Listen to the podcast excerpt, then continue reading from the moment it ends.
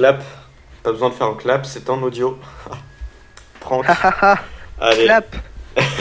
Salut à toutes et à tous et bienvenue dans ce nouvel épisode. Et qui dit nouvel épisode dit nouveau format. C'est faux, mais c'est vrai parce que un nouveau format. Je ne sais pas ce que je dis. Aujourd'hui, on se retrouve. On va parler d'Halloween. D'Halloween, la fameuse fête des morts, la fameuse fête de tes grands. Non, Halloween dans les jeux vidéo, c'est un sujet qui englobe beaucoup de trucs en soi et on a énormément de choses à parler. Donc, je suis avec Menfi. Ah merde, on m'a pas entendu. Coucou. Ce début est déjà. Ce début est incroyable. Ce début est incroyable. C'est le premier euh, podcast que je fais qui se rapproche de d'un podcast finalement. Donc voilà, c'est la première fois. S'il y a des couilles, c'est normal. Au sommaire, au sommaire, qu'est-ce qu'on a? Déjà on, veut- on peut parler d'Halloween, de ce qu'il y a autour de ça au niveau des jeux vidéo. Genre aussi notre ressenti euh, chacun par rapport à cette fête.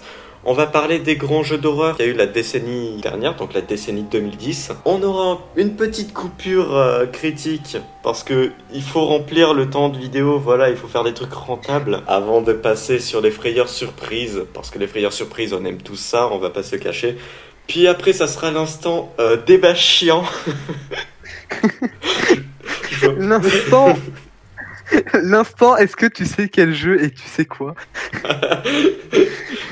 Exactement. Puis, encore une fois, une petite coupure critique. Puis après, ça sera une analyse que euh, je ferai seul. Ça va être très fun. Et on finira sur des jeux qu'on vous recommande de notre côté pour passer une bonne fête d'Halloween. Donc voilà, voilà, on peut commencer directement. On n'a pas de jingle. Du coup, on va juste faire des transitions de merde. Non. Parfait, parfait, merci. On va garder ça.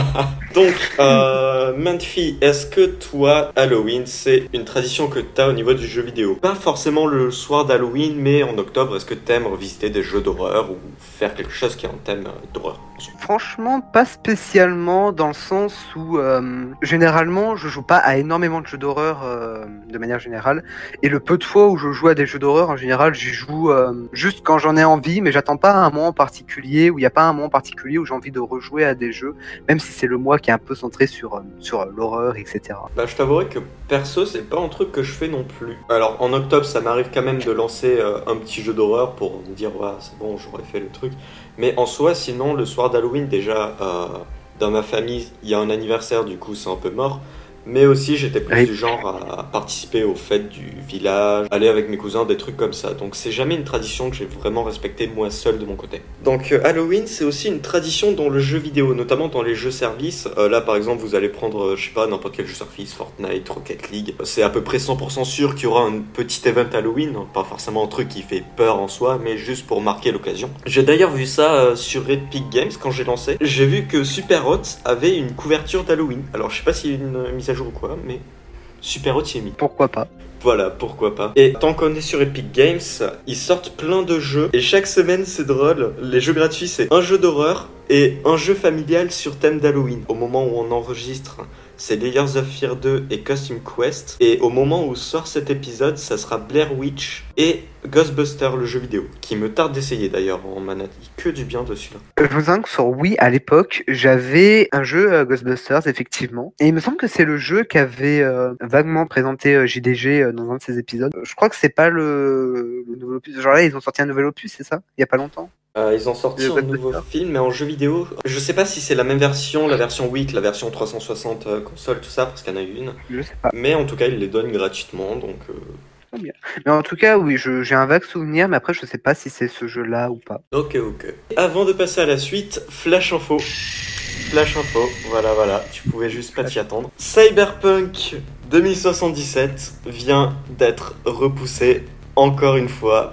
Non. Si, si, si, pour le 10 décembre. Possible. pour le 10, tu peux, rega- tu peux regarder le compte Twitter. Impossible. Tu vas regarder le compte Twitter. 10 Ce décembre. n'est pas. Mais quoi? Non, non, par contre, non, par contre, euh, à tous les coups, il joke. À tous les coups, c'est pour nous faire Non, non. Non, non, non, non, vraiment, ça, ça a vraiment été euh, reporté. Tu peux, tu peux aller voir. Mais what the Je viens, je viens d'apprendre ça, tu vas. Mais Flash Info, mais va, va, euh, Flash va te pendre Putain, fait 600 années qu'ils sont en train de bosser sur leur jeu de merde. Ils ont fait des copies physiques, ils ont eu le disque doré, les mecs.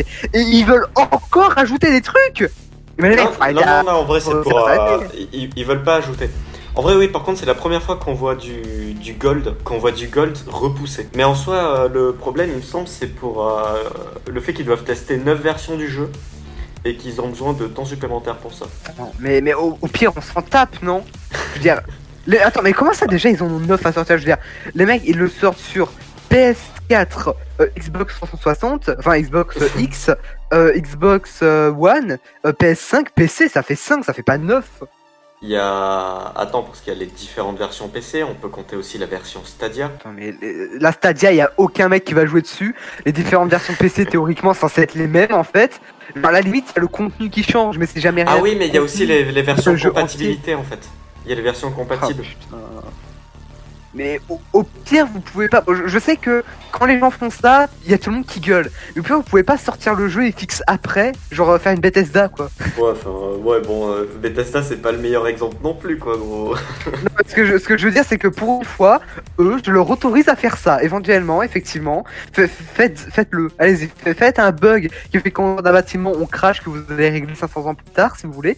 Je m'en tape, mais s'il vous plaît, sortez votre jeu.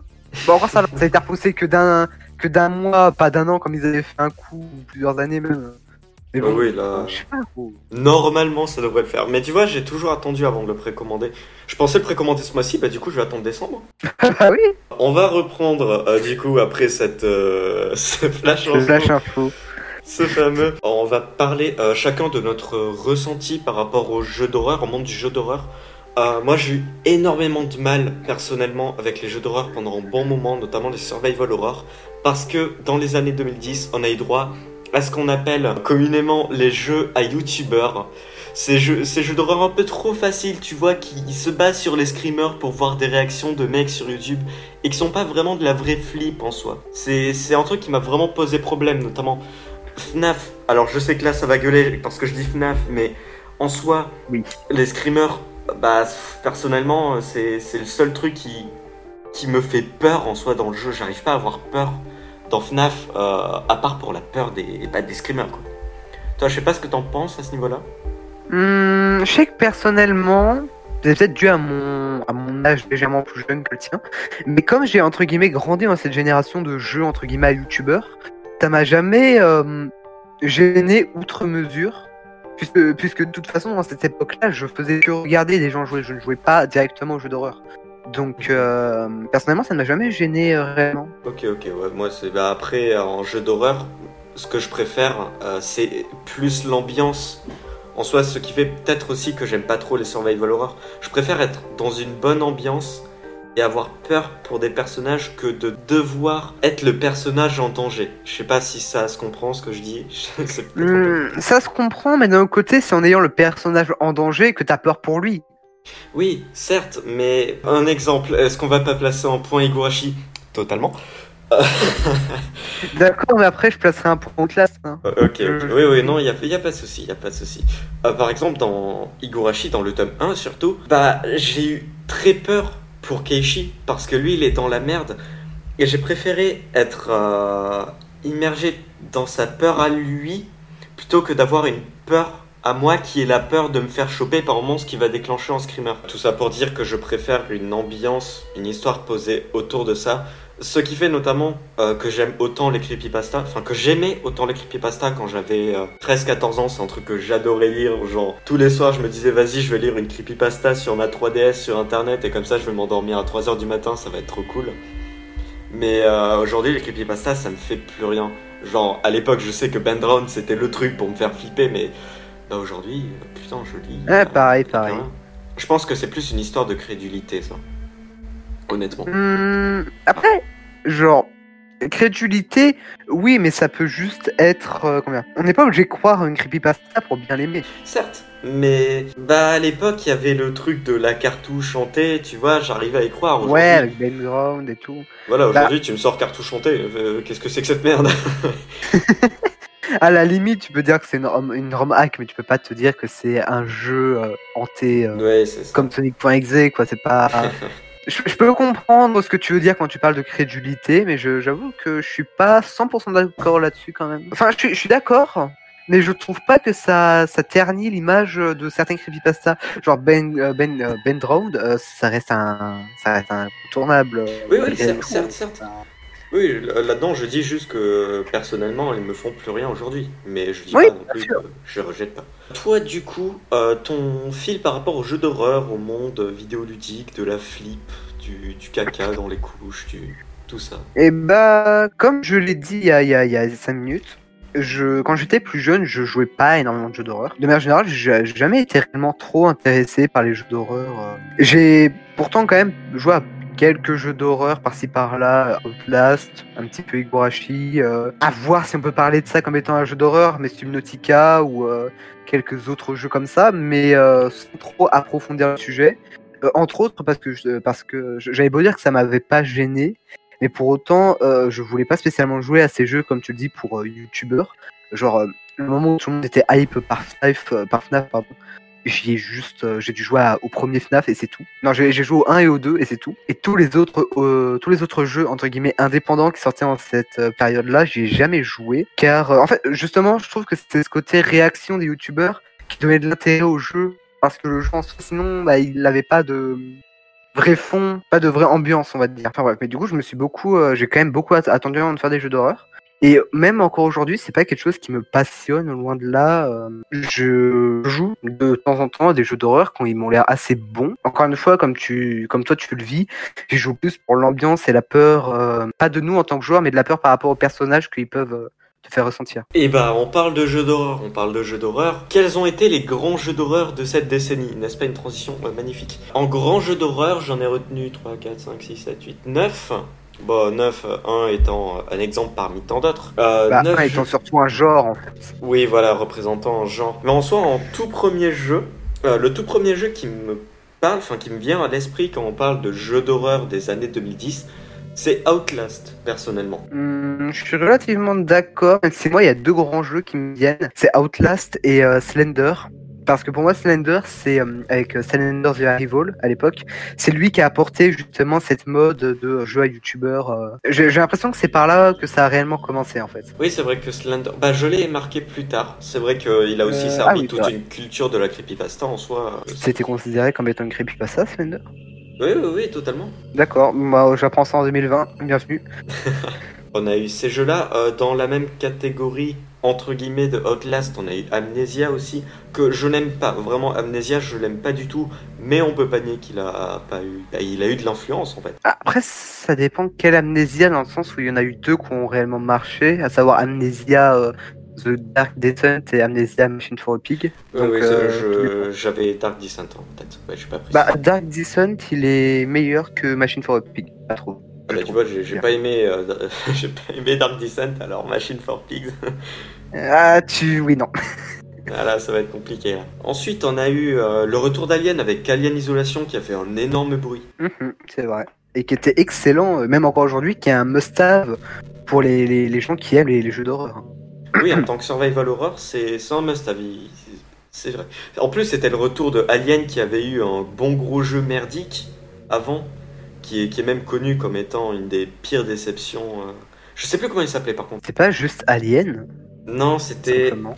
Attends, je crois qu'il est sur Steam. C'est quoi On va faire les recherches. Hop, Allez, on y va. on est là. La pêche aux infos. Alien Colonial Marines, voilà. Ah oui, c'est sûr. C'est pas genre un truc à la. genre un raid shooter pas trop ouf ou un truc comme ça? Euh, il me semble c'est un- non, il me semble c'est un FPS. Ah oui, non. Oui, non, c'est un FPS qui avait, qui avait fait beaucoup de promesses euh, lors de son développement et qui en a tenu euh, quasiment aucune. Voilà, c'est ça. Un peu comme on a, on a l'habitude de voir finalement. Un petit peu comme Cyberpunk 2077 avec leur date de sortie à. Bah, tu sais, quelque part dans le tout premier trailer de Cyberpunk, il y a écrit Coming when it's ready, donc. eh, théoriquement, théoriquement, ils mentent pas, mais c'est le fait qu'ils repoussent qui. Hein, bon. oui, voilà, bon. Après, après, on va dire, euh, bon, c'est c'est pour. euh, c'est pour que le jeu soit excellent à sa sortie, mais enfin bref, je, Ouais, je ne- digresse. Voilà, ne nous étendons pas sur le sujet, on a assez bien salé tout à l'heure. en jeu suivant, on a Bendy and the Ink Machine. Bah, personnellement, Bendy and the Ink Machine, c'est le, c'est le jeu, le survival horror qui, moi, m'avait intrigué. Alors que j'en avais marre euh, déjà à l'époque des survival horror. Je ne peux pas en parler dans le sens où je me suis jamais intéressé à the Ink Machine. Genre, j'ai vu quelques vidéos, euh, entre autres de genre son premier chapitre ou sa démo, un truc comme ça. Je trouvais le concept sympa, mais après quand le jeu euh, est sorti, vu que comme je l'ai dit, je m'intéresse pas spécialement au jeu d'horreur, je n'ai pas, je n'ai pas joué, je l'ai pas téléchargé, je n'ai pas essayé de, euh, de voir des vidéos dessus ni rien. J'ai juste zappé le truc. Donc, je peux pas dire. Bah, je j'en ai pas fait grand chose, je crois que j'ai fait que le premier chapitre, mais juste le fait qu'il ait parlé à moi et à d'autres personnes, hein, bien évidemment, il y avait d'autres personnes, il est pas populaire pour rien non plus. Ça a eu un petit truc. Je pense que c'est notamment avec son aspect euh, cartoon, parce que honnêtement, Mhm. graphiquement, le jeu, il, est- il- il se démarque hein, en soi, on va pas se. Ça, ça lui donne un charme, Voilà. ça c'est sûr. Le jeu suivant, bah Spooky, bien sûr Spooky, Jumpscare Mansion, euh, je sais plus quoi, Out of Jumpscare, euh, voilà. Ouais, voilà, House of Jumpscare, exactement. qui est d'ailleurs ressorti dans une version HD il y a quelques années, qu'on peut acheter sur Steam. Honnêtement, celui-là, je l'avais aussi commencé, bah, notamment à cause du fait qu'il est gratuit, donc forcément c'est gratuit, ça attire. Je l'avais trouvé bien sympa. Bon, euh, je j'aime pas les jumpscares à la base, donc j'ai vite arrêté. Mais le principe, je l'aime bien. Mais en réalité, pour y avoir pas mal joué, pas mal vu des gens y jouer, le jeu a pas tant que ça de, euh, de jumpscare en réalité. hein. Bah, même le petit jumpscare tout mignon, tu vois, il... Bah, c'est le seul, enfin, l'un des seuls vrais jumpscares du jeu. Enfin, c'est pas, enfin, non, parce qu'il arrive plusieurs fois, mais c'est le seul monstre, enfin, l'un des seuls monstres qui te donne un vrai jumpscare, qui peut te faire sursauter. J'ai déjà sursauté beaucoup plus face à quelqu'un qui est pas censé te faire sursauter, mais euh, pour autant, je trouve pas que ce soit un jeu à jumpscare. euh, Ah bah après, ça, ça va un peu dans le titre. Oui, euh, enfin bon après euh, c'est un peu raccourci de dire ça. Quoi. Oui, oui, oui, pas- je sais, je sais. Ensuite, on peut pas ne pas parler de DDLC, c'est juste pas possible. Voilà, DDLC qui a été euh, mon premier visual novel en plus. Je savais pas à quoi m'attendre en plus. Donc euh, Ah. j'étais préservé, j'étais préservé. Donc je me suis full pris la claque et c'était très cool. Moi je m'étais qu'à moitié préservé, je me souviens, j'avais un ami à moi qui le faisait. Moi j'étais en mode euh, euh, pourquoi je joue à un jeu de filles MDR Et il m'a dit euh, mais en fait euh, non. Et il m'a juste dit c'est un jeu euh, gratuit que tu devrais faire. Il m'a pas dit que c'était basé sur de l'horreur. Il m'a dit qu'il peut être assez dérangeant etc. Je me suis dit bon bah euh, j'ai un affaire, je vais le faire et je l'ai fait. Mais effectivement des DLC c'est un peu un... euh, il, a une place spéciale on va dire pour moi. Et pour beaucoup de joueurs d'ailleurs. hein. C'est un jeu qui a vraiment marqué sa. Pas sa génération, j'irai pas jusque, jusque là, mais au moins. qui a marqué la plupart des personnes qui y ont joué, ça c'est sûr. Voilà ça, et en plus il a ouvert au monde du visual novel et rien que pour ça, c'est très très cool. C'est vrai. Donc voilà, et en dernier, euh, dans cette liste, il y avait euh, DBD pour représenter les jeux d'horreur multi. Voilà, DBD étant Dead by Daylight, euh, désolé pour le raccourci. Donc ça inclut Vendredi 13 et plein d'autres jeux que vous Oui. connaissez sûrement, voilà. Ça inclut Vendredi 13, ça inclut Identity V ou Identité 5, euh, ça inclut aussi euh, Dead Realm, ça inclut Evil, ça inclut. Euh, euh, ah, j'ai oublié le nom du jeu. Le jeu là où, euh, tu sais, genre, il y a, il y, a des, euh, il y a des mecs, c'est des parasites, et il y a d'autres mecs, c'est des mecs normaux, et ils doivent tuer les autres à trouver de la nuit ou je sais pas quoi. Deceit, voilà, euh, Decide, Ah oui, oui, oui. Voilà. Oui, c'était absolument pas ce que j'ai décrit, mais je me suis compris. mais euh, voilà, il y, a- il y a ce jeu-là, ça, ça englobe beaucoup de choses, mais euh, bon, fa- fallait qu'on en parle de ce type de jeu-là, quoi. Oui, ça surtout que bah, c'est dans les dernières années surtout. Il y, a, y en a plein qui sont sortis en même temps. C'était limite une foire. Oui, c'est vrai, c'est vrai. Mais après, la plupart que j'ai cités, à part peut-être Evolve, mais sinon la plupart ont apporté quand même quelque chose à leur gameplay et ont eu une, euh, une impact, enfin, oui, un impact assez relatif sur les joueurs quand même. Oui, c'est ça, chacun apporte son petit truc, son petit plus qui fait qu'on les démarque. C'est pas juste des Mm. copier-coller, c'est pas. Bah, sinon, ce serait pas spécialement drôle. Oui, voilà. Après, c'est ça. encore une fois, j'ai pas, j'ai pas envie de digresser, mais à ce prix-là, c'est probablement ces jeux qui ont, enfin, ce type de jeu qui a amené à des jeux à la Among Us, par exemple. Le, ce type de jeu vient euh, du jeu de table Loup de Terre Solue en général. Enfin, disons que c'est leur inspiration euh, principale pour la plupart de ces jeux. Donc, euh, forcément, on y retrouve des, des points communs. Bien que on a quand même pas mal de différences, notamment on sait qui est le tueur dès le début dans DBD, ça je pense qu'on est d'accord. Hmm, notamment, notamment. Mais euh, pour autant, euh, ah, le loup-garou de Tierce-Lieu est plus proche de Among Us que de, que de DBD. oui, Ce que je veux dire, c'est que je trouve qu'ils sont un petit peu tous une, une évolution logique du, du loup-garou. C'est juste qu'ils ont chacun pris leur, leur chemin. Oui, le coup d'avoir euh, un imposteur à chaque fois dans une partie qui va tout faire pour se débarrasser des autres. Exactement. Toi-même, tu connais. Alors, avant de passer aux frayeurs surprises, on a quoi? On a la petite coupure, la petite coupure critique sur Pumpkin Jack. Donc voilà, on vous retrouve juste après ça. À tout à l'heure.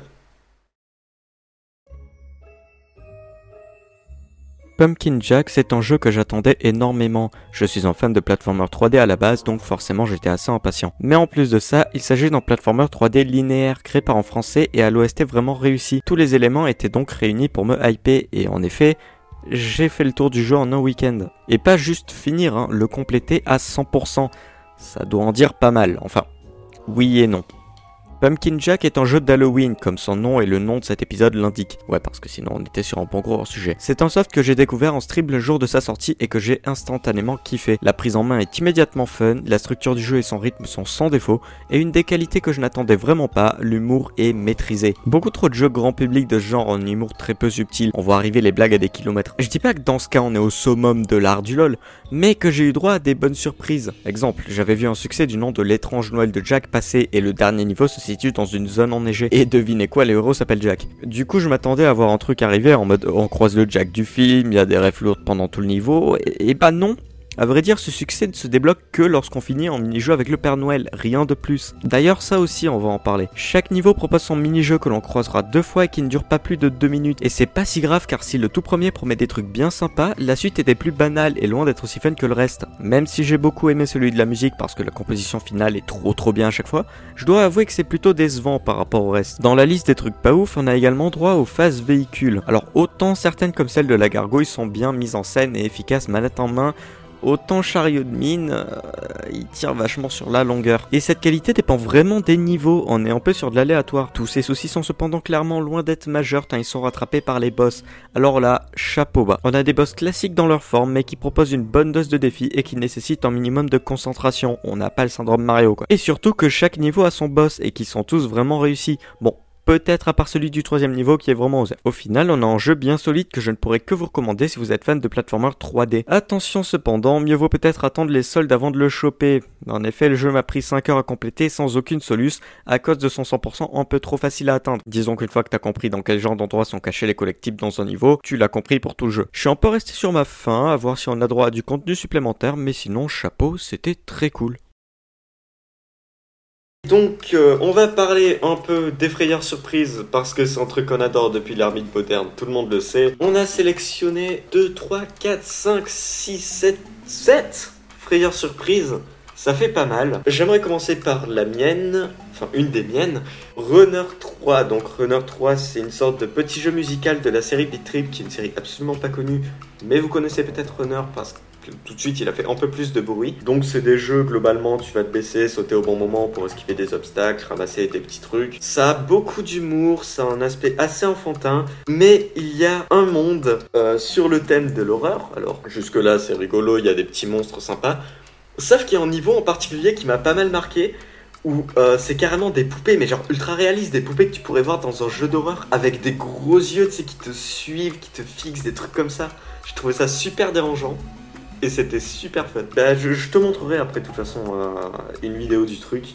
Tu verras, c'est... Franchement, ouais. Ça m'intrigue. À la limite, présente le truc de le prochain pendant que je vais trouver la vidéo. Le prochain sera la fin de Ben Head, qui prend un tournoi assez inattendu, car en tout le jeu, on nous a habitués à euh, juste finir le niveau pour, euh, selon l'histoire, sauver notre copain qui est Ben. Et à la fin, il y a eu ce moment qui a traumatisé pas mal de monde, je pense, qui est le moment où tout simplement Ed dévore Ben sans, aucune, pitié. En fait, c'est un zombie en même temps, fallait s'y attendre, mais il le fait et ce sans qu'il y ait de, signes avant-coureurs de ce qui qu'il comptait faire, puisque dans on nous a toujours présenté le scénario comme étant euh, Eh, va sauver ton ami. Il y, y, a de quoi effrayer pendant, euh, pendant quelques petites secondes, de quoi se, se, se, demander ce qui se passe. Oui, ça, et le fait que Ben Ed, il en ait plusieurs des trucs comme ça. Bah, il a la fin où tu joues Ben pour aller sauver Ben qui se termine en bon gros jumpscare. Et il me semble que tu avais parlé aussi d'une euh, fin dans un DLC ou je sais plus quoi. Oui, bah c'était ça en fait, c'était le truc de, de Ben qui va sauver Ben et jumpscare. C'était le. C'était celui-là, ok, d'accord. c'était Ouais, mais mais il me semble qu'il se déclenche que quand t'as le DLC. Que quand t'as un DLC, il me semble. Peut-être, je sais pas. J'ai j'ai juste. Bah, et en fait, il me semble que, il me semble que pour pouvoir jouer Ben, faut finir toutes les épreuves du DLC en ayant genre 3 étoiles ou je sais pas quoi.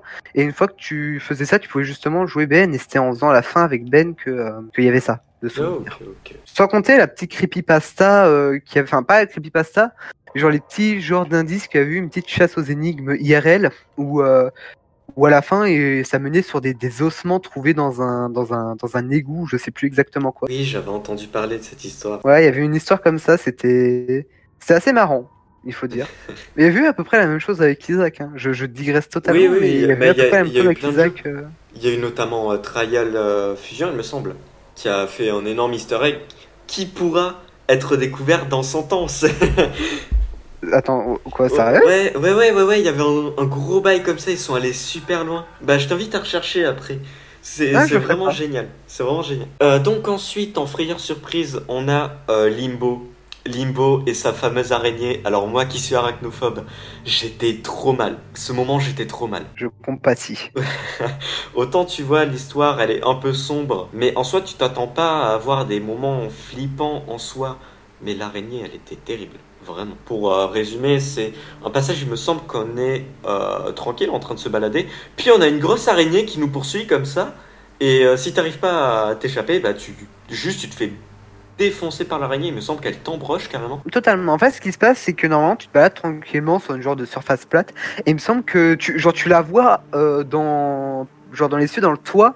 Sauf que comme bah, c'est un jeu qui est, qui est très sombre et qui est juste, justement avec cet aspect de lumière et de sombre, tu te dis juste que c'est le décor en fait à première vue. Et du coup, il me semble qu'elle tombe derrière toi et si elle te rattrape, elle t'embroche avec un de ses, un de ses, une, enfin, une de ses pattes avant de, de te bouffer, il me semble. Oui, en plus, c'est une scène qui a marqué, vu que généralement, c'est c'est celle qu'on représente quand on parle de Limbo. C'est vrai. Il n'y a pas que nous que ça, que ça a marqué. Alors ça, c'est pour toi, euh, My Little Nightmares. My Little Nightmares, euh, je pense que l'un des moments, euh, je pense que l'un des moments qui m'a le plus marqué dans My Little Nightmares que j'ai eu la chance de refaire il y a pas très très longtemps grâce à un ami à moi, il me semble. C'est un des moments où normalement c'est genre assez tôt dans le jeu, il me semble. Euh, tu, tu commences à t'échapper un petit peu, à avancer dans les niveaux, et t'as un genre de, de gros cuisinier ou je sais plus quoi qui débarque derrière toi. Et genre, il poursuit hyper vite en vrai, et je, je sais pas pourquoi, moi, à ce moment, ça m'avait vraiment fait hyper flipper. Si ça arrive le coup, putain, oui, ça se comprend. Ah, c'est- vraiment arrivé, ça arrive d'un coup de, de- dans mes souvenirs, du moins. Après, mes souvenirs sont un peu flous parce que c'est même ça fait pas trop longtemps, ça fait quand même, je pense, un an, un an et demi à peu près. Mais il me semble que vraiment, il arrive comme ça. Je me souviens, il y avait un moment euh, comme ça qui me, enfin, c'est ce moment-là qui me faisait hyper stresser et euh, je, je m'en mords ou quatre fois parce que même si je savais qu'il allait arriver, à chaque fois, je, je choquais et je mourais avant la fin, avant de pouvoir me mettre à l'abri. En plus, euh, je crois, euh, il y avait une énigme en même temps qu'il fallait résoudre. Enfin, fallait pas résoudre une énigme, genre fallait, tu sais, genre déplacer une caisse et se mettre en hauteur ou un truc comme ça. Et Ah euh, putain, oui. Vraiment, moi je galérais, tu vois. Donc on a ça. Ensuite, on a, on a Vanessa. On a Vanessa de la Teen Forcément. Time. On peut pas... Il faut en parler. Voilà, c'est juste pas possible de pas en parler. C'est le moment où le jeu il se transforme en survival horror. Toi t'es là, t'es ouais, le, le thème il est sympa, j'aime bien ce petit fantôme. Et là, bam Le pire, c'est que tout le niveau euh, te met dans l'ambiance. C'est dès que t'arrives, euh, c'est d'un coup une ambiance vraiment très sombre. Il me semble qu'il n'y a même pas de musique quand t'arrives dans le niveau, même de, de souvenirs. Ou alors Bah, t'as juste fait- la, la petite musique en mode blim, blum, blum, et après tu. Bah, dès que, t'as spawn, t'as plus rien.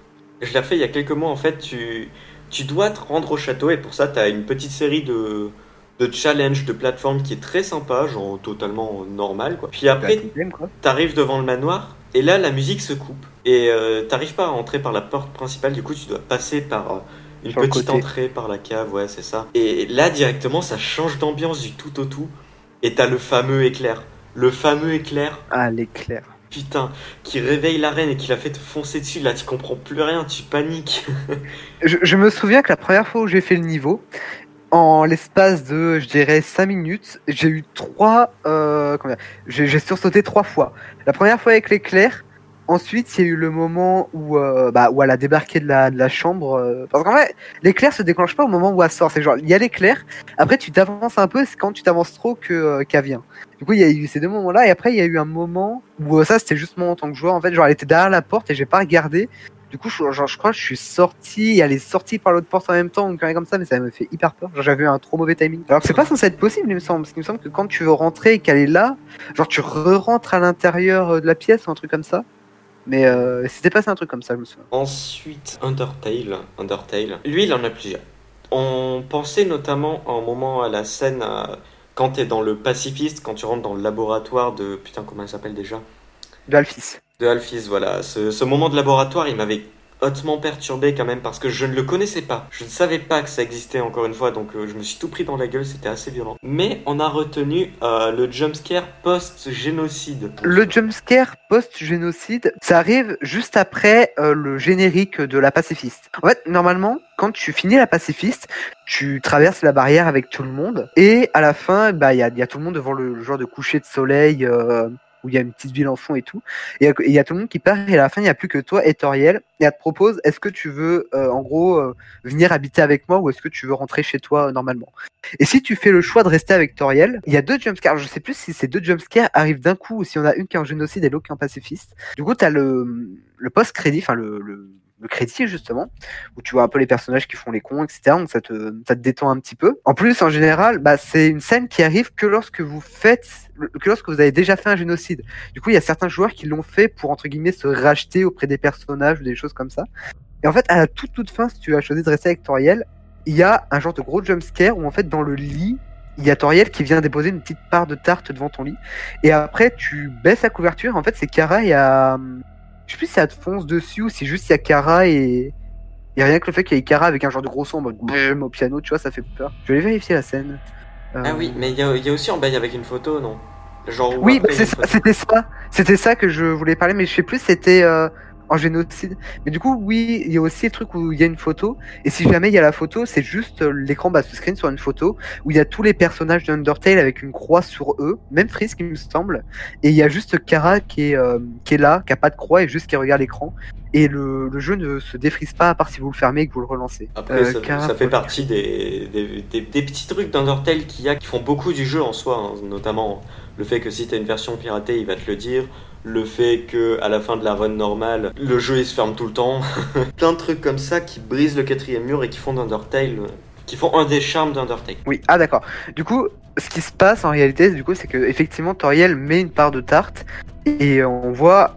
Oh putain, mais moi ça m'a fait peur là. en gros, il il y a une part de, de tarte à part de la chambre et euh, on voit du coup Frisk qui, qui dort dans son lit.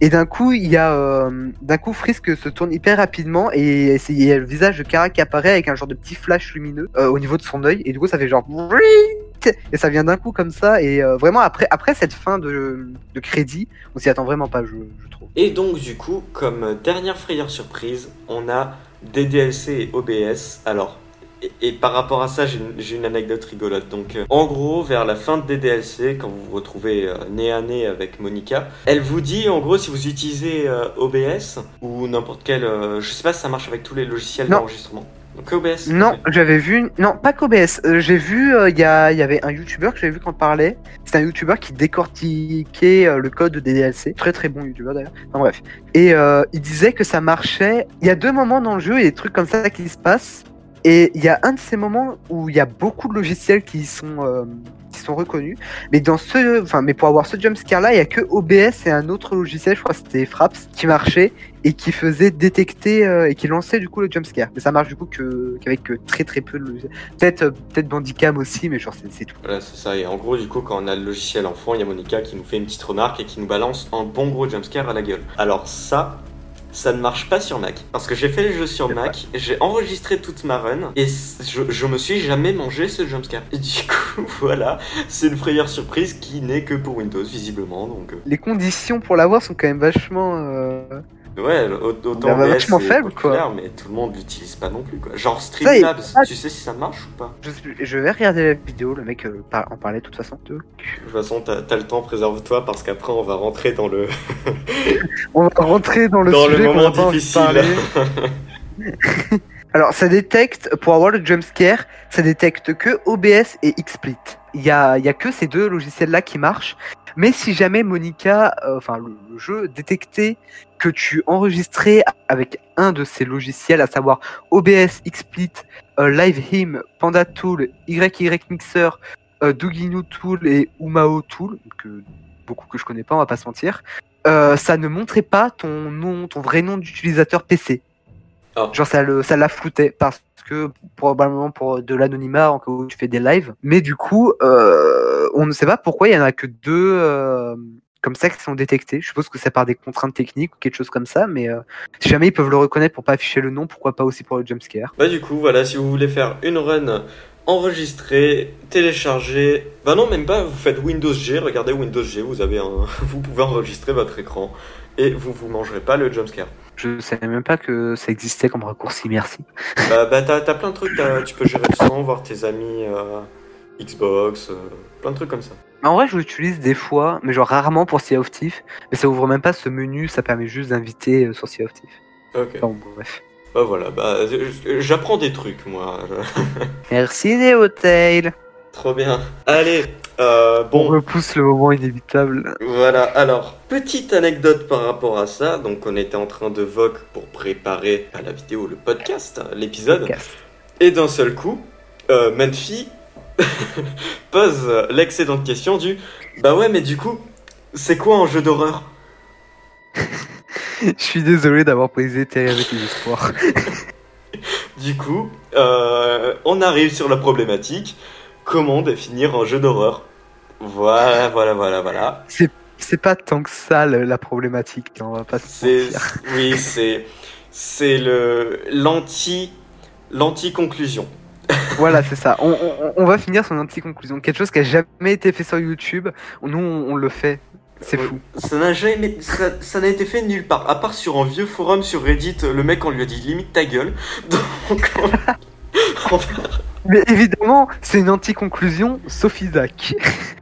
bien évidemment, sauf Isaac. évidemment. Alors, euh, pour notre cheminement, pour répondre à cette euh, question, on est allé explorer des jeux qui ne se définissent pas comme des jeux d'horreur, mais qui pourtant ont des éléments bien horrifiques. Donc on a commencé par What Remains of Edith Finch, qui est un walking simulator qui raconte plus ou moins euh, le destin tragique de toute une famille qui a la mort en soi carrément ancrée dans leur gène, on va dire ça comme ça. Ah, mais globalement, c'est ça. hein. Très bon résumé. Et en gros, ce jeu nous fait, par- nous fait passer par une série de mini-jeux dans lesquels on va assister à la mort d'un des membres de cette famille. Et le décalage est tellement violent entre le fait que le mini-jeu soit fun. Par exemple, on a un moment où on joue un bébé qui se noie dans, un dans une baignoire. Alors tu vois, c'est horrible à raconter, mais je peux vous jurer qu'in-game c'est fun. Ce qu'il faut, enfin pas ce qu'il faut se dire, mais c'est que euh, on fait le mini, on fait le mini-jeu pour tuer la personne. C'est ça qui est horrible d'un côté. C'est ça, c'est atroce, mais pourtant, le truc du bébé, le moment où on est en train de nager dans une sorte d'océan, alors que non, c'est juste horrible, on est en train de se noyer, merde. C'est. Dans une baignoire en plus. Il y a de la fascination, c'est c'est plus de l'horreur psychologique, mais d'un autre côté, on va pas dire que, que c'est un jeu d'horreur. Il y a le côté dérangeant, mais euh, limite, on se prend à sourire, alors c'est horrible. Mais on C'est clairement sourire face au horrible. truc. Après, est-ce que le fait de sourire par rapport à ça, c'est pas un genre de moyen d'autoprotection, tu vois? Oui, oui, il y a ça. Mais d'un côté, enfin, je sais pas, je me suis pas dit euh, je souris pour euh, ne pas me sentir mal. Personnellement, je me suis pas dit ça. J'ai souri parce que le décalage était trop bien.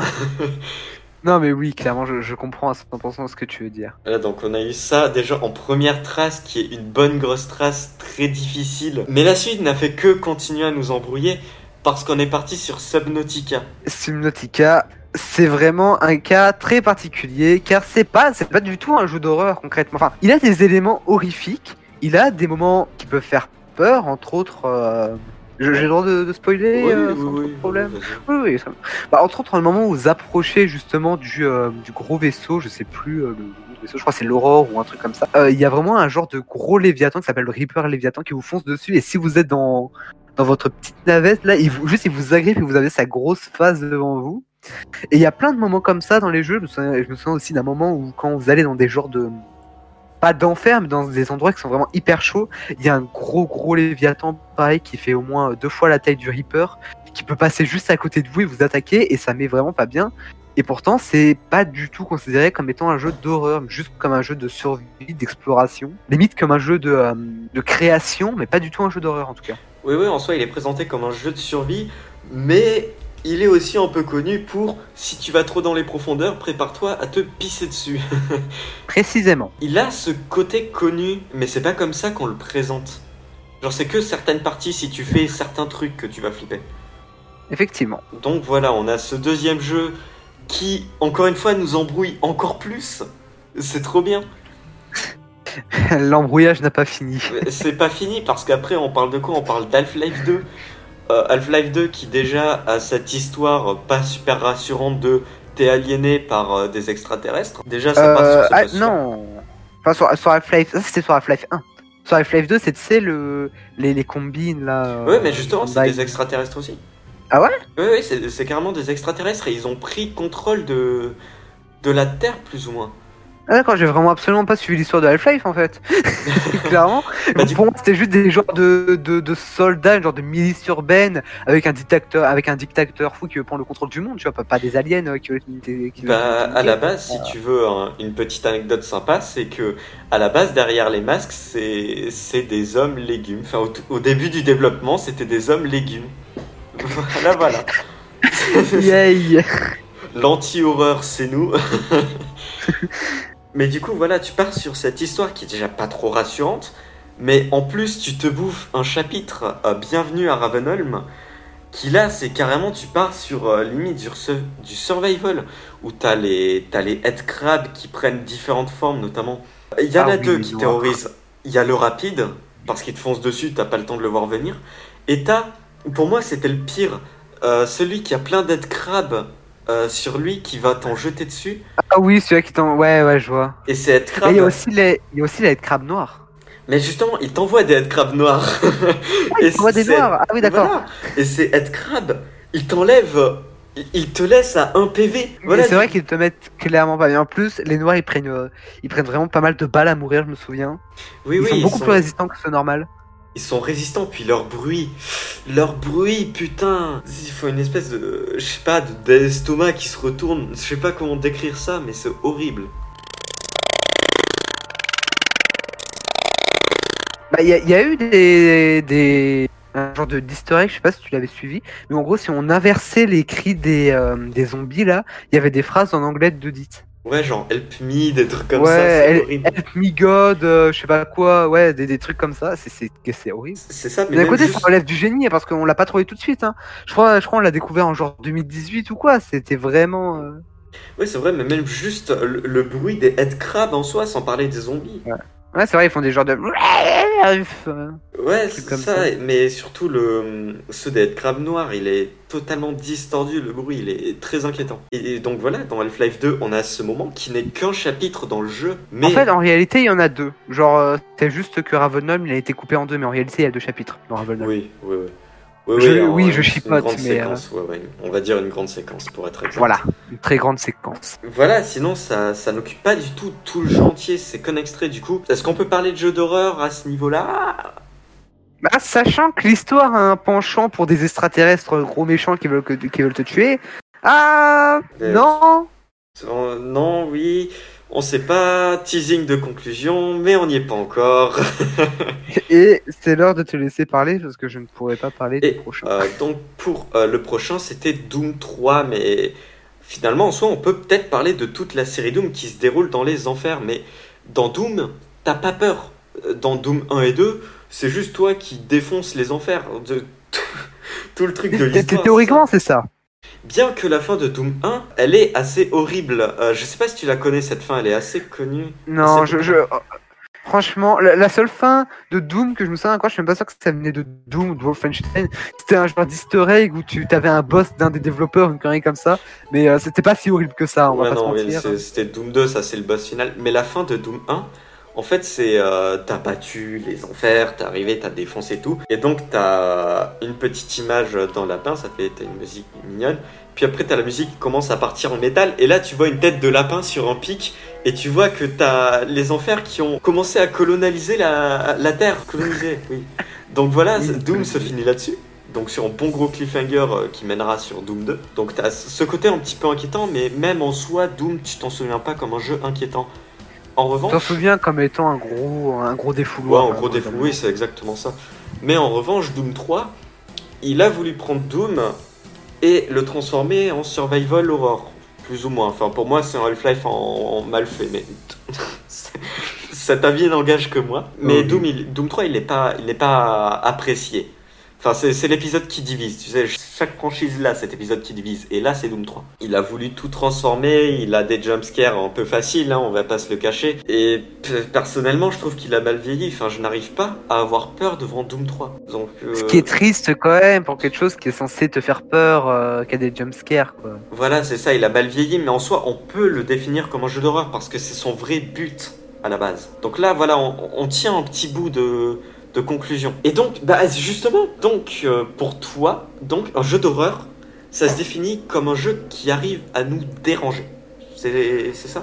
Effectivement, pour moi, c'est un jeu qui arrive à te déranger, mais surtout un jeu d'où, euh, où le but du jeu est de te déranger. Où on peut pas, enfin, on peut le définir comme étant un autre style de jeu en même temps, mais où une grosse partie du travail a été fait sur le fait de déranger. Par exemple, certes, euh, des DLC, c'est un visual novel, mais on peut difficilement nier que c'est un jeu, euh, que c'est un jeu euh, d'horreur tout simplement, d'horreur psychologique certes, mais quand même d'horreur. Euh, de même pour euh, quoi, par exemple, comme jeu d'horreur Bah, par exemple, voilà, de même pour My Little Nightmare, c'est pas un jeu qui a des gros jumpscares, c'est pas un jeu qui, qui, voilà, mais son ambiance est tellement bien travaillée, et sa 3D aussi, son style graphique a été très très bien euh, soigné, tellement bien soigné qu'on ne peut pas le considérer comme étant pas un jeu d'horreur. D'accord, d'accord. Donc euh, voilà, on partait sur cette conclusion qui nous semblait euh, bah, assez solide. Assez hein. Trop mal, oui, c'est ça. On, on pouvait finir là-dessus et juste enchaîner. Voilà. Et puis, Et il y a eu des problèmes. il y a eu deux problèmes. bah, le, le premier est petit en vrai. Le premier est petit. Le, pr- le premier est petit. En parlant de petit, c'est un jeu qui s'adresse aux enfants. Ça, c'est pas bien. Voilà, et justement, euh, au- pendant le VOC, avant de passer à comment définir un jeu d'horreur, t'avais commencé à parler de est-ce qu'il y a un jeu d'horreur pour enfants? Est-ce que ça Effectivement, existe? Je m'étais posé la question est-ce que un jeu peut être un jeu d'horreur? Ré- Réellement quelque chose qui peut te mettre dans un pas dans un mauvais mood, mais vraiment quelque chose qui peut te faire un petit peu peur, un peu te rendre mal à l'aise, mais quand même être accessible aux enfants, mais sans non plus les effrayer. Le but c'est pas qu'ils fassent des cauchemars après. Le grand génie qui est Neotail a réussi à penser à un jeu, à se rappeler d'un jeu, Alors, du nom euh, de Psychonauts.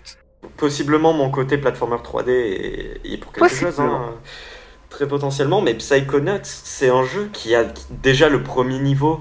C'est euh, les mémoires d'un soldat de la guerre, donc euh, c'est Ouais, pour les enfants. Voilà, mais tout le, tout le jeu, tous les niveaux du jeu vont se baser sur... euh, bah, en gros, tu rentres dans les dans l'inconscient des gens pour faire les, les niveaux, en gros, pour faire simple. Et du coup, chaque personne a son traumatisme. Une frayeur surprise qui est très connue, c'est celle de Psychonaut, justement, où euh, t'as le coup de l'orphelinat qui a brûlé et les enfants qui résonnent dans la tête d'un des personnages et tu les entends quand tu vas quelque part. Je trouve ça excellent, je sais pas pourquoi. Mais, mais voilà, tout le jeu va explorer les, les problèmes qu'ont eu chacun et ça peut hautement déranger. C'était le, le premier truc qui nous a un, peu euh, gêné nous pour notre conclusion, on va pas se le cacher parce que il arrive à nous déranger, mais tu t'en, enfin, on le définit pas comme un jeu d'horreur en soi. euh. On pourrait pas le considérer comme étant un jeu d'horreur. Et pour autant, il a cet aspect enfantin et à la fois peut être qui peut être potentiellement effrayant. Pas tant effrayant que dérangeant, je dirais. Oui, dérangeant. Mais comme dans notre conclusion, on avait, euh, enfin j'en avais tiré du moins, que quelque chose qui pouvait déranger pouvait se faire considérer comme étant un jeu d'horreur, bah ça a été le premier problème. Voilà. je te laisse présenter le suivant. Le C'est suivant. le moment Le suivant, on l'a appelé le paradoxe Dark Souls. J'ai pas envie. C'est là où tout le monde va se désabonner, laisser le petit pouce rouge, tu vois. S'il vous plaît, laissez votre meilleur pouce rouge et Laissez votre votre, meilleur votre meilleur- Il est horrible. Et n'hésitez pas à nous prendre de l'argent sur PayPal, ça nous fera beaucoup. Voilà, voici mon code de carte bleu. Mais pas trop, s'il vous plaît, je dois manger des pâtes. Soyez sympa, je suis étudiant. Ça, c'est parti euh, de. On va essayer de, de forcer pour détruire cette conclusion. Et On est arrivé sur euh, Dark Souls. Ça a quand même un univers qui dérange. Qui, qui a, qui a de quoi déranger. Genre, vous allez sur Steam, vous cherchez Dark Souls Remaster. Je peux vous assurer que la première image, elle est pas, euh, elle est pas kid friendly quoi. Du coup, vu que c'est un jeu qui nous dérange énormément, Surtout qu'en plus, euh, les monstres peuvent nous effrayer d'autant plus avec la difficulté du jeu. Hein. C'est pas des trucs que tu vas défoncer en un coup comme dans Doom. Au contraire, bah, bien Dark. Souls est réputé pour sa difficulté. On partait sur un. Est-ce que Dark Souls ne serait pas un jeu d'horreur finalement, tu vois? Et on s'est posé cette question, et surtout que la question prend encore plus d'intérêt quand on voit, euh, entre autres, les boss. Par exemple, dans, dans Dark- dans Dark Souls 3, le deuxième boss que tu affrontes, enfin, déjà le premier boss, au début, c'est juste un genre de gros mec en armure et tout. Bon, tu, lui fais sa peau. Et à la moitié de sa vie, il a une genre de, de, de, de, de, power-up de malade où il se transforme en une genre de, gros monstre euh, informe. euh, on dirait qu'il est limite enduit d'essence et c'est vraiment juste dégueulasse. Même le deuxième boss, qui est un genre de je sais pas, gros chien bizarre. Ou même à la fin, je crois, je crois c'est un boss secret du, du premier Dark Souls. T'as as vraiment un genre d'araignée géante à moitié humaine euh, bizarre. Oui, la question se pose. Est-ce que c'est un jeu d'horreur? Surtout que d'autant plus euh, sur la miniature de la version YouTube, si vous regardez l'image tout à droite, c'est une image de Dark Souls 3. Voilà, on dirait juste en Effectivement. mais c'est une image de Dark Souls 3.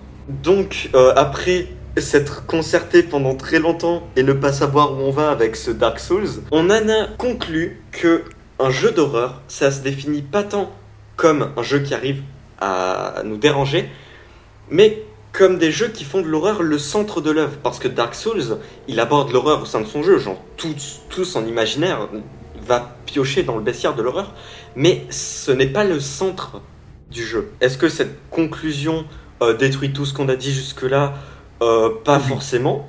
Euh, Peut-être En un peu, hein, parce que sinon c'est pas drôle. Un petite partie quand même, on va pas se mentir. Bah, j'ai la conclusion juste avant, à saute. Hein. Oui, oui, bah oui, oui, déjà tout de suite, typiquement, euh, ta, ta conclusion, poubelle. de toute façon, tout ce qui vient de moi, on le garde pas. Je rigole. Et Mais euh, en, vrai, en vrai, je vais pas mentir, mais c'est pour pas faire des- un épisode encore plus long que, euh, oui, oui, que je parle oui. pas, parce que sinon, même, même ce cas-là a des failles. Hashtag euh, entre parenthèses, sauf Isaac. Sauf Isaac, voilà, sauf Isaac. On a le petit entre parenthèses sauf Isaac parce que Isaac, c'est un jeu qui a un gameplay du du, du fun, mais ça, aussi très dérangeant à la fois. Et c'est tellement, tellement dérangeant qu'il est limite au centre de l'œuvre. Isaac, ou Isaac, prononcez-le comme vous voulez, mais ce ne serait pas Isaac si jamais il n'avait pas son univers d'horreur. Oui, Ça n'aurait à rien à voir. On pourrait limite même encore plus débattre de est-ce que Isaac est un jeu d'horreur et comment redéfinir l'horreur par rapport à Isaac? Enfin bon. Ah ça c'est c'est un euh, débat qu'on va vous laisser. Venez sur le Discord, écoutez, on est là pour en parler. Voilà, venez sur le Discord, on, on, on- on en parlera. Voilà, voilà, parce que euh, pensez à moi qui vais devoir euh, monter ce truc en une soirée et demie. Franchement, je suis vraiment désolé pour toi parce que là, on est vraiment à une heure de, de non, rush. mais non, mais je, je m'en fous, moi, j'assume, j'assume. Et, Et bah, en bon parlant euh, de montage qui va prendre du temps, est-ce qu'on partirait pas sur une seconde mini critique Un petit Ah instant. bah si. Projet Blary, voilà. Donc Projet Blary, le nouveau jeu de Max est là. Donc voilà, je vais vous laisser là-dessus. Et on se retrouve tout de suite après pour une petite analyse.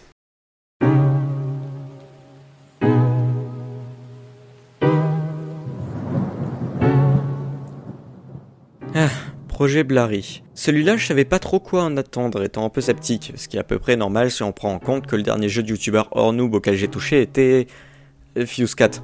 Et bah là, tout de suite, forcément, j'étais pas en full confiance. Le jeu étant développé par Maxella, qui fait un contenu que j'apprécie beaucoup, je me suis dit qu'au mieux j'aurais payé pour un bon jeu, et au pire j'aurais rémunéré Max, donc ça allait. Surtout qu'à 5 euros, voilà, je risquais pas grand chose. Du coup, je m'y suis mis, et il y a des trucs à dire. Parce que ce jeu transpire de A à Z le jeu indé.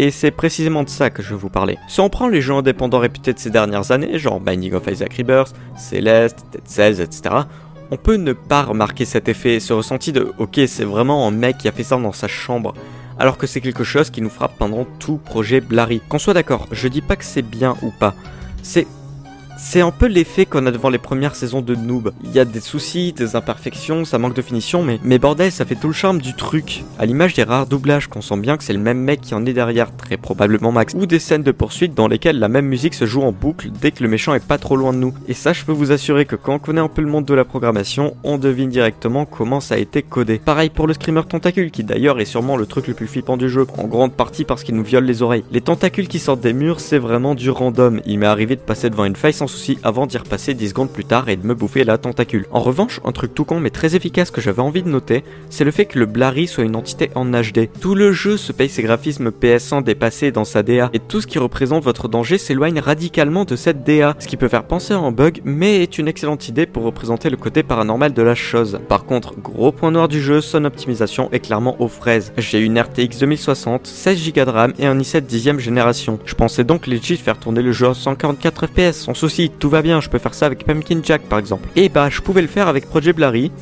si j'acceptais de me prendre des chutes de framerate très fréquentes. Là est le plus gros souci du jeu en soi. Pour le reste, il vous suffit d'accepter que ce jeu est un jeu amateur et tout devrait bien se passer. C'est un soft court qui peut bien vous faire une soirée Halloween en soi et personnellement, c'est tout ce que je lui ai demandé alors bah, Paris réussi. En plus de base, j'aime pas les survival horror alors bon, ça veut bien dire quelque chose. C'est marrant à quel point pour nous, tout de suite après, c'est vraiment littéralement Voilà, tout de suite là, après. C'est tout de suite, après la fin de cette phrase en fait. On est de retour re- Ah, donc là, ça va être une analyse où je vais un peu parler tout seul parce que Menfi n'a pas fait euh, les jeux en question. On va parler de Layers of Fear. Alors, Layers of Fear, ça a été très longtemps mon jeu préféré. Mon jeu d'horreur préféré, pardon. Euh, non, pas mon jeu préféré. Qu'est-ce que je dis de la merde C'est un walking simulator d'horreur où on incarne, du moins dans le premier, un peintre fou qui va tout faire pour réaliser son œuvre parfaite, quitte à faire du mal à son entourage. On, imagine notamment qu'il a fait des trucs pas très cool à, à- sa femme, qu'il l'a maltraité. Bah, on, on parle quand même de mettre euh, un œil dans un bocal pour avoir un œil critique sur son œuvre. Genre le, mec, on est à ce niveau-là, tu vois. Et donc l'analyse, c'était surtout de comparer Years of Fear 1 et 2, où le 2 on joue une sorte d'acteur qui veut atteindre euh, la perfection de son art, et pourquoi le 2 échoue là où le 1 réussit. Donc là, j'en ai tiré 4 points. Euh, notamment le premier qui est le moins important, la musique. Alors, euh, Manfi, je sais que tu n'as pas joué au jeu, mais sache que l'OST euh, de Layers of Fear est une de mes OST préférées de tous les temps. ce qui, ce qui doit être de grande qualité, car t'as joué à beaucoup de jeux qui ont d'excellentes OST, euh, on va pas se mentir. Voilà, et donc là, je vais passer dans le podcast euh, ma musique préférée de Layers of Fear que je vais t'envoyer euh, en MP. Voilà, je, je- ne suis-je pas très généreux Beaucoup finalement trop.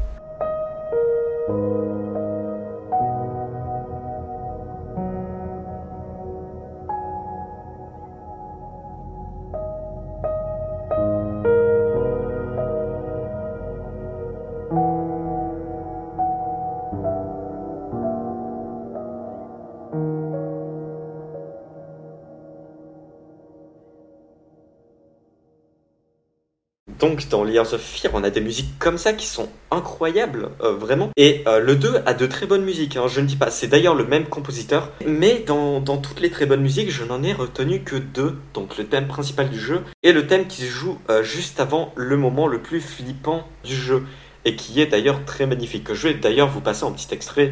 On va rallonger le podcast, bien évidemment. On aime ça.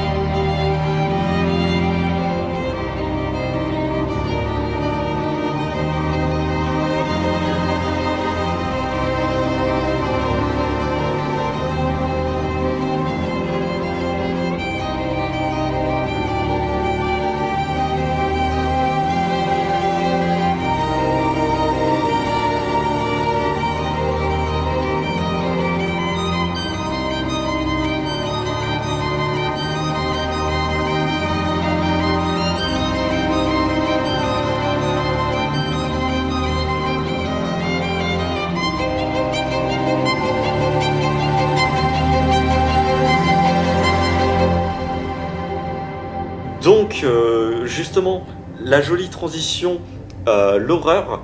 L'horreur dans Years of Fear 1, c'est un truc qui est pas plus présent que ça. parce que c'est un jeu qui ne joue pas sur notre peur à nous. On est loin dans le survival, on est plus sur un train fantôme. Hein. C'est d'ailleurs ce que disent beaucoup de personnes par rapport au jeu, un train fantôme. Mais on a toujours cette petite ambiance qui nous met euh, pas trop, qui nous rassure pas trop. Le jeu joue beaucoup sur les jumpscares malheureusement, mais je les trouve assez créatifs, donc en soi je trouve que ça marche. Et voilà, le, jeu reste sur cette ambiance globale. Et le 2, il a un gros problème. Le 2, c'est que le premier acte, il est terrifiant. Vraiment, tu te pisses dessus. Il y a une scène de poursuite. Vraiment, à chaque fois, je suis mal. J'ai le cœur qui bat à 100 à l'heure avant qu'elle commence. C'est dire à quel point je suis mal. Surtout que le jeu utilise pas beaucoup de jumpscare comparé au premier, donc c'est vraiment de la peur peur. Le deuxième, euh, le deuxième acte, ça reste flippant. Il y a des moments où on se sent un peu en danger. Ça reste dans la continuité en étant un peu moins flippant que le premier, le premier acte. Les actes 3 à 5, donc jusqu'à la fin du jeu, il n'y a plus rien. Vraiment, je n'ai plus peur après l'acte 2 quand je joue à Layers of Fear 2. Il y a une sorte d'effet Alan Wake ou euh, Stranger Things qui fait que t'as pas peur, t'as une ambiance sympathique. Mais c'est tout, le truc ça fait euh, petit Halloween, mais c'est tout. Il y a rien de plus dans l'horreur de Layers of Fear 2. Là où le 1, il faisait pas trop peur, mais t'avais quand même tout le côté psychologique euh, de l'histoire du peintre qui devient fou. L'histoire qui était d'ailleurs très bien gérée parce que tu la comprenais pas tout de suite. Tu devais faire 2-3 runs, mais tu comprenais quand même assez vite l'histoire en fouillant un petit peu. C'était parfaitement géré à ce niveau-là. Le 2, j'ai rien compris. Même après 6 runs, le jeu je l'ai fini à 100%, j'ai trouvé tous les petits trucs cachés un peu. J'ai rien compris à l'histoire. On peut dire que c'est de la libre interprétation, mais à ce niveau-là, on a quand même l'impression que c'est parlé pour ne rien dire, et c'est super dommage. Ça fait que bah, tout le grand intérêt pour moi de Layers of Fear, là, il, il dégage. Pour finir euh, d'enfoncer le clou, les moments en dehors du temps. Alors dans Layers of Fear, il y a des moments, vraiment t'as l'impression d'être en dehors du jeu. Notamment le moment dans la baignoire qui nous laisse à la fin flotter dans une salle euh, de la maison avec euh, la magnifique musique que j'ai passée tout à l'heure. Vraiment ça nous sort du truc, ça, ça, nous met une petite claque. Pareil pour la chambre d'enfant où on a une scène très originale qui se passe et qui fait partie euh, de mes scènes préférées de tout jeu vidéo confondu. Et bah, dans Layers of Fear 2, des scènes comme ça, euh, bah, je m'en souviens d'aucune. Je, me souviens qu'il y en avait quelques-unes. Peut-être notamment un moment, le choix au début qu'on a à faire avec euh, tirer sur la femme ou l'homme, qui était pas mal. Mais sinon, on n'a rien qui sort en soi de l'œuvre. Enfin, qui sort du. Ouais, de l'œuvre, c'est ça. Et je trouve que c'est dommage, donc pour, bah pour bilan, faites Layers of Fear 1, voilà, c'est tout. Magnifique bilan. Euh. Mais euh, si vous êtes curieux, bah, Epic Games l'a offert, donc euh, n'hésitez pas voilà, à faire le 2 quand même. Donc voilà, on arrive, on arrive bientôt sur la fin, voilà. On en est bientôt sorti, on en est bientôt sorti. Et pour finir, on va vous parler chacun de petits jeux qu'on a à recommander. Donc on va commencer par ma liste que Manfi connaît et par la liste de Manfi que je ne connais pas. Voilà. Très bien. Donc, mes jeux à moi, il y a d'abord bah, Layers of Fear. Hein. je vous en ai parlé tout de suite, j'ai pas grand chose à rajouter dessus. Allez-y, n'hésitez pas à le faire. Il est disponible un peu partout. Il a même un mode VR, donc si ça vous tente, pourquoi pas. Ensuite, je vais vous parler de Among the Sleep. Alors, Among the Sleep, c'est la petite exception qui confirme la règle quand je dis que je n'aime pas le survival horror. Among the Sleep, c'est un jeu que j'ai beaucoup apprécié déjà parce qu'il n'y a on n'est pas constamment en danger par rapport à un éventuel monstre, mais aussi toute son histoire, tout son gameplay, en leur côté créatif très original. Le fait qu'on incarne un bébé, euh, je trouve ça vraiment super, qu'on doive gérer ses, ses pleurs, etc. Voilà, c'est un jeu que j'ai suivi et que j'aime beaucoup en soi, donc n'hésitez pas, s'il est pas cher, prenez-le. Ensuite, est-ce qu'on ferait pas un petit point Igurashi parce que finalement euh, c'est dans le besoin? Non, en vérité, euh, Le Sanglot des Cigales, c'est un jeu dont je parlerai, euh, soyez-en sûrs, j'en parlerai d'ici la fin de cette, de cette première saison. C'est un jeu séparé en 8 tomes en gros, et le premier tome, après 2-3 heures de tranche de vie, va vous amener directement sur de l'horreur, mais purement viscérale, purement psychologique. On a peur pour le personnage principal, de ce qui va lui arriver et aussi pour les autres personnages parce qu'on s'y est habitué depuis. Je suis désolé, mais euh, Mion, Rena, Satoko, Rika, on a peur pour elle. Je, je vais m'arrêter là-dessus pour Igorashi parce que sinon je vais beaucoup trop digresser. Mais c'est une euh, bonne idée. Voilà. mais sachez que c'est mon œuvre préférée de tous les temps. je m'arrête là, je continue directement, pas plus.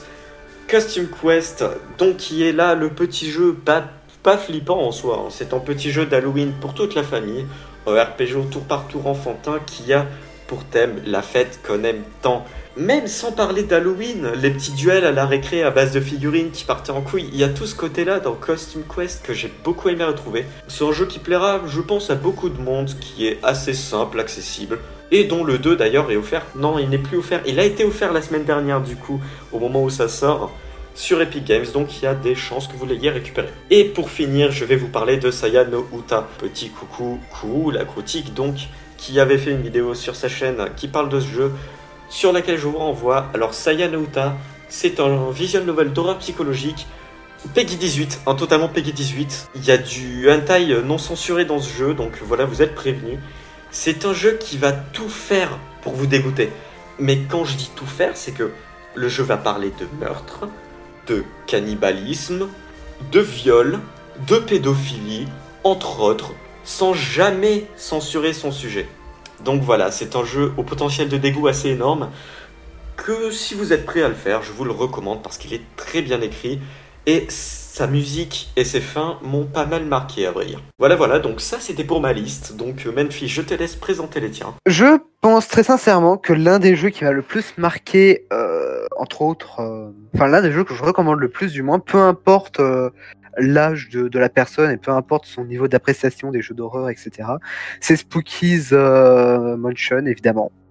C'est un jeu que j'ai énormément aimé, d'autant plus euh, le remaster qui a été fait, particulièrement avec les, petits DLC qu'ils ont sortis, à savoir euh, Caminaries Hospital et euh, la Dollhouse, qu'ils ont sorti il y a genre euh, moins d'un mois. Et euh, ce jeu, je trouve qu'il est une bonne porte d'entrée à l'univers des jeux horrifiques, car il se prend. C'est pas un jeu où on se prend la tête dessus. Il a une petite histoire, mais sans que ce soit basé entièrement dessus. Si vous voulez juste jouer au, jouer au jeu pour vous taper une petite flip ou même juste pour passer le temps, c'est un excellent jeu. Et de manière générale, c'est un jeu qui euh, qui fait pas non plus trop trop peur, donc euh, c'est vraiment un jeu que je conseille. Ensuite, je conseille tout autant Alien Isolation, qui a été euh, pareil un jeu excellent. Pour le coup, c'est un petit peu l'inverse de Spooky, c'est-à-dire qu'il fait pas énormément peur lui non plus. Enfin, quoi qu'il a quand même ses passages horrifiques. Mais il a vraiment une excellente histoire et on retiendra peut-être même plus le jeu pour son histoire que pour ses moments stressants. Il y a ensuite un petit jeu qui a pas forcément grand chose à voir avec, Halloween, mais qui est, euh, qui est pas non plus spécialement effrayant, mais qui euh, je conseille énormément pour cette période de, l'année. C'est Don't Together, à faire évidemment avec un ami de, de préférence, qui est un jeu survival horror. Je sais pas si on peut appeler ça concrètement un survival horror, mais en tout cas un jeu de survie qui peut, qui est pas spécialement stressant, comme je l'ai dit, c'est pas un jeu d'horreur, mais qui a quand même ces moments euh, où on a de l'appréhension pour savoir comment euh, survivre, etc. Et c'est un jeu qui vraiment peut être très très fun à faire avec un ami, même le soir d'Halloween. Et je finirai avec un jeu qui, lui non plus, n'a pas spécialement forcément sa place là, mais qui, est, euh, qui a aussi ses moments stressants. Et pour le coup, c'est un jeu qui base absolument tout sur son histoire. Il a quasiment aucun gameplay. C'est The Beginner's Guide. C'est un jeu qui est excellente dans sa narration. C'est clairement un jeu. Euh, on, on, voit que le mec qui a fait le jeu savait comment euh, raconter son œuvre. Et même si le jeu n'a pas énormément d'intérêt à le faire une seconde fois, n'a pas de rejouabilité, juste pour euh, se faire un petit moment un petit peu creepy et euh, profiter d'une histoire sublimement bien racontée, je conseille de le faire. J'en ai fini là. Et bah ça va, ça va être tout. Ça va être tout. On, on, on en voit la fin. Bon. On en voit la, la fin. fin. Oh là là, c'était beau. On a. Euh... Alors attends, l'enregistrement, tu rajoutes 5 minutes à ça. On ça a fait 1h20, 1h20 d'enregistrement. À peine Ce sera le podcast. Et encore à la fin, là, je vais éclipser deux jeux parce que je comptais aussi peut-être parler de What Remains of Edith Finch et Dying Light. Mais euh, je les ai éclipsés parce que je les jugeais moins importants que les autres. Même si j'aurais pu aussi faire sauter euh, Don't Start Together aussi. D'accord. Et bah, on va vous laisser là-dessus.